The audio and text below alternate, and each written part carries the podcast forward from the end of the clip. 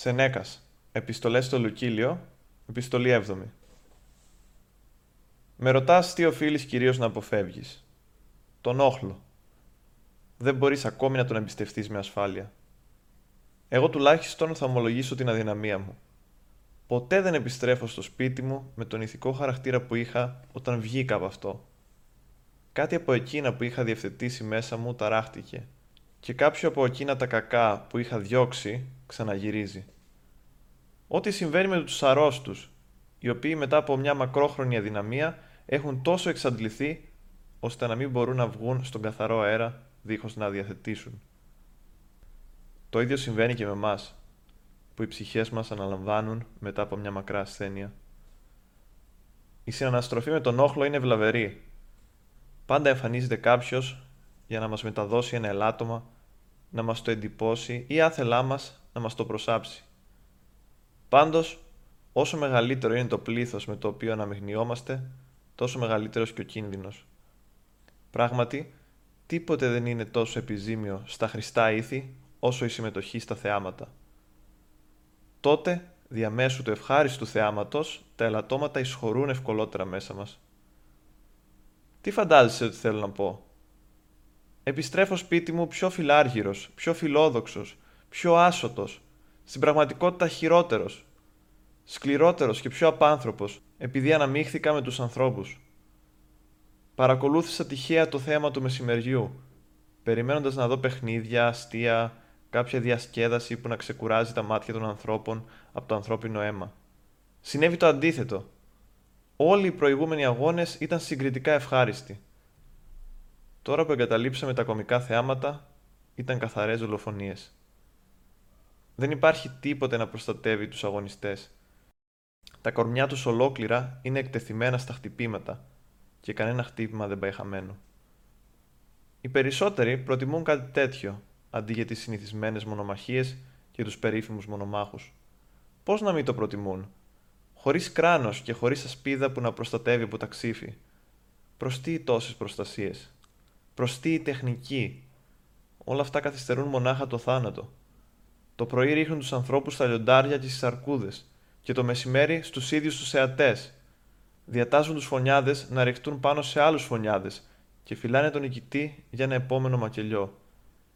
Η έκβαση είναι ο θάνατος αγωνιστών. Το θέαμα ολοκληρώνεται με τη φωτιά και το ατσάλι. Να τι συμβαίνει όταν αδειάσει η αρένα. Όμως ο τάδε έχει κλέψει και έχει σκοτώσει άνθρωπο. Και λοιπόν, επειδή σκότωσε, του αξίζει μια τέτοια τιμωρία. Εσύ τι αξίζεις δυστυχισμένε και τον κοιτάς? Σκότωσε, μαστίγωσε, κάψε.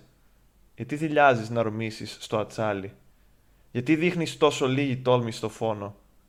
Γιατί πεθαίνεις τόσο απρόθυμα? Ας τον χτυπήσουν για να πληγωθεί. Ας αλληλοχτυπηθούν πάνω στα γυμνάκια προστάτευτα στήθη τους. Τώρα είναι διάλειμμα. Περιμένοντας, ας σφαχτούν μερικοί, έτσι για να περάσει η ώρα. Δεν νιώθετε πως τα κακά παραδείγματα κάνουν κακό σε εκείνους που τα δίνουν? Ευχαριστήστε τους αθάνατους θεούς που διδάσκουν να είμαστε αμήλικτοι σε εκείνον που δεν μπορεί να διδαχτεί. Πρέπει να απομακρύνεται από τον όχλο εκείνος που έχει ψυχή τρυφερή και όχι ακόμα σταθερά προσανατολισμένη προς την αρετή. Εύκολα παίρνει το μέρος των περισσότερων.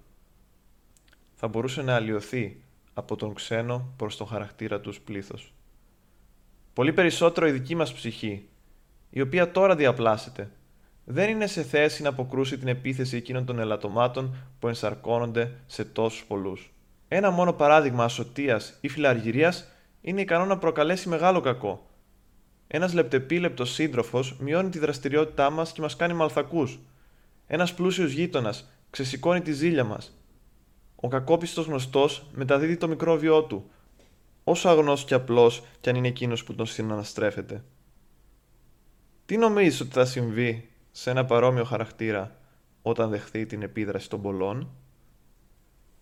Κατά ανάγκη θα μιμηθείς ή θα μισήσεις.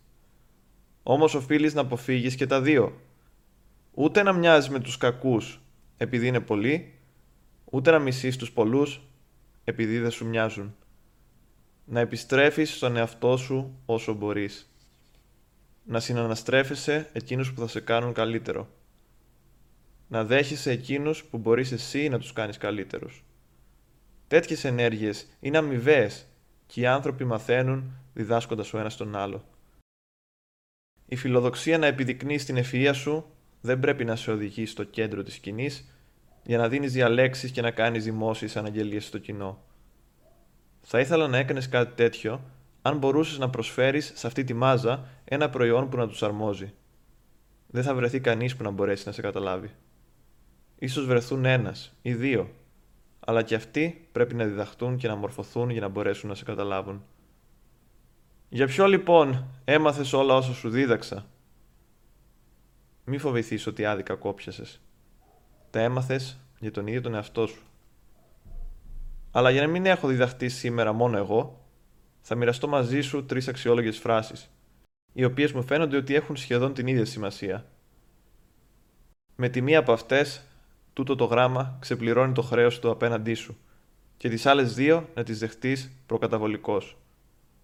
Ο Δημόκριτος λέει «Για μένα, ένας μόνο άνθρωπος αξίζει όσο όλος ο Δήμος και όλος ο Δήμος όσο ένας άνθρωπος». Καλά μίλησε και εκείνος, γιατί αμφιβάλλουν ποιος ήταν, ο οποίος απάντησε όταν το ρώτησαν προς τι τόση επιμέλεια σε μια επιστήμη που απευθύνεται σε τόσους λίγους. «Μου αρκούν λίγοι», είπε. «Μου αρκεί ένας. Μου αρκεί κανένας». Πολύ αξιόλογη και η τρίτη φράση που ανήκει στον Επίκουρο, ο οποίος γράφει σε κάποιο στάδιο των θεωριών του. «Αυτά τα πράγματα δεν τα είπα σε πολλούς, αλλά μόνο σε σένα. Και αυτό διότι είμαστε αρκετά μεγάλο ακροατήριο ο ένας για τον άλλο». Αυτές τις φράσεις να εστερνιστείς, αγαπητέ Λουκίλιε, ώστε να είσαι ικανός να περιφρονείς την ευχαρίστηση που προέρχεται από την επιδοκιμασία των πολλών. Πολλοί σε επενούν. Έχεις κανένα λόγο να είσαι ευχαριστημένος με τον εαυτό σου όταν είσαι από εκείνους που γίνονται κατανοητοί στον όχλο? Οι αρετές σου αστρέφονται προς τον εσωτερό σου εαυτό. Χαίρε. Γεια σε όλους και καλώς ήρθατε σε αυτό το βίντεο. Ελπίζω η ανάγνωση να σας άρεσε και να τη βρήκατε ενδιαφέρουσα και τη μετάφραση ιδιαίτερα. Είναι από αυτό εδώ το βιβλίο, Σενέκας Επιστολές στο Λουκίλιο, είναι από τις εκδόσεις Ελληνικά Γράμματα και μου έκανε εντύπωση όταν βρήκα αυτή τη μετάφραση, γιατί ειλικρινά δεν περίμενα ότι θα είχαν μεταφραστεί καθόλου οι επιστολές ε, στα ελληνικά και σχετικά σε μια πρόσφατη έκδοση. Ε, τώρα τι μπορούμε να πάρουμε από αυτό το, το μικρό κομμάτι του Σενέκα και γενικότερα από όλο, όλο το μήνυμα. Το μήνυμα είναι πρώτα απ' όλα, θέλω να εστιάσουμε στο τέλος, ότι πάρα πολλές φορές ε, πρέπει να στρέφεσαι στον εαυτό σου, όπως γράφει και ο Σενέκας, για να πάρεις απαντήσεις και δεν πρέπει να βασίζεσαι στον όχλο. Βέβαια αυτό που παρατήρησα εγώ τουλάχιστον κάνοντας μια ανάγνωση αυτού του αποσπάσματος ε, αυτής της επιστολής ήταν ε, ότι ο Σενέκας πολλές φορές μας δίνει μια ιδέα απέχθειας. Δηλαδή όταν, ε, παρα... όταν περιέγραφε τους αγώνες όπου συνέβαιναν στη Ρώμη εκείνη την περίοδο που ήταν κάτι σαν αγώνες πάλης όπως το καταλαβαίνω εγώ ε, δεν ξέρω, ένιωθε ότι στην ουσία είναι μάταιοι, αλλά θα... σε άλλες επιστολές λέει ότι η άσκηση είναι καλή και χρειάζεται. Αυτό που πιστεύω εγώ στη συγκεκριμένη περίπτωση είναι ότι πιστεύει ότι ακριβώς επειδή γίνεται ένα θέαμα, ότι οι αγώνες αυτοί είναι σαν θέαμα και στην ουσία βάζει ε, άνθρωποι ευχαριστούνται που βλέπουν άλλους ανθρώπους να πεθαίνουν ακόμα παλεύοντας έτσι ώστε να ικανοποιήσουν το κοινό, αυτό το θεωρεί ότι στην ουσία είναι το λεγόμενο άρτος και θεάματα και ότι είναι μια κορυδία για να ελέγχεται ο κόσμος, όπως παράδειγμα σήμερα με τους αγώνες, έτσι. Αγώνες ποδοσφαίρου ακόμα και τα λοιπά που έχουν τεράστια αποδοχή από τον κόσμο, αλλά φυσικά δεν, έχουν, δεν πεθαίνουν συνήθως ε, οι αθλούμενοι. Όπως και να έχει, ε, θέλω λίγο να σταθούμε πάλι ότι στο τέλος κάνει αναφορά στον Επίκουρο, κάτι που είναι πάρα πάρα πολύ συνηθισμένο στο Σενέκα, και στην ουσία λέει ότι το, το γενικότερο μήνυμα είναι ότι άμα έχεις έναν καλό φίλο να συζητάς, γιατί σε άλλα σημεία πάλι σε αυτό το βιβλίο, στα επιλεγμένα αποσπάσματα, τονίζει το νόημα της φιλίας, είναι ότι άμα έχεις ένα φίλο να συζητάς και άμα έχεις γενικότερα έναν άνθρωπο που να σε καταλαβαίνει ε, και να είναι ενάρετος, ας πούμε, να στρέφεται στον ίδιο δρόμο με σένα, στον δρόμο της αρετής, τότε δεν θα έχεις κανένα πρόβλημα και θα μπορέσεις να ακολουθήσεις τις διδαχές της Στοάς και του Σενέκα και του Σοκράτη και του του κάτω να επαναφέρει σε ένα άλλο σημείο. Οπότε προσπάθησε να βρεις τους ανθρώπους οι οποίοι ταιριάζουν περισσότερο με την ιδιοσυγκρασία σου και οι οποίοι πιστεύεις, έτσι, ενώ έχεις κάνει, έχεις στραφεί στον εαυτό σου και έχεις αξιολογήσει τι είναι θετικό και τι όχι για σένα, πιστεύεις ότι θα τραβήξει το ένα στον άλλον προς τα πάνω, γιατί αυτό είναι ένα πολύ ωραίο θέμα στο στοικισμό, ότι ο άνθρωπος πρέπει συνεχώς να προσπαθεί να ακολουθήσει το δρόμο προς τα πάνω, ο οποίος είναι ο δρόμος της σοφίας. Ε, σύντομα λοιπόν αυτά ως προς την ανάλυση του συγκεκριμένου αποσπάσματος. Ε, γράψτε μας στα σχόλια τι έχετε να πείτε εσείς και άμα σας άρεσε αυτό το στυλ βίντεο, ε, θα ήθελα να κάνω κι εγώ ε, κι άλλες επιστολές στο Λουκίλιο, έτσι μια σύντομη συζήτηση, γιατί πολλές φορές αυτά είναι στην ουσία, νιώθω πολλές φορές όπως ο Σενέκας που μιλά, γράφοντας ένα γράμμα ε, στην ουσία καταφέρνει τα μαθήματά του να τα, να τα μάθει ο ίδιος. Έτσι και εγώ, και το προτείνω και σε όλους εσάς, να ηχογραφήσετε τον εαυτό σας πολλές φορές μπροστά από το βίντεο ή να, σε ένα τετράδιο να, να γράψετε τις σκέψεις σας, έτσι ώστε να μπορέσετε να καταλάβετε καλύτερα τον εαυτό σας και να κάνετε μια μορφή διαλογισμού. Γιατί και ο ίδιος ο Σενέκας, αν παρατηρήσετε, στο τέλος λέει για να μην πάρω μόνο εγώ κάτι από αυτό το βίντεο, από, αυτό το, από αυτή την επιστολή, και για να μην πάρω και εγώ κάτι από αυτό το βίντεο. Γράψτε μου λοιπόν τι έχετε να πείτε εσείς, και είναι κάτι το οποίο σας το προτείνω σαν μορφή διαλογισμού και περισσότερο και μεγαλύτερης κατανόησης, προσπάθειας κατανόησης του εαυτού σας. Αυτά λοιπόν, μέχρι την επόμενη φορά, να είστε όλοι καλά.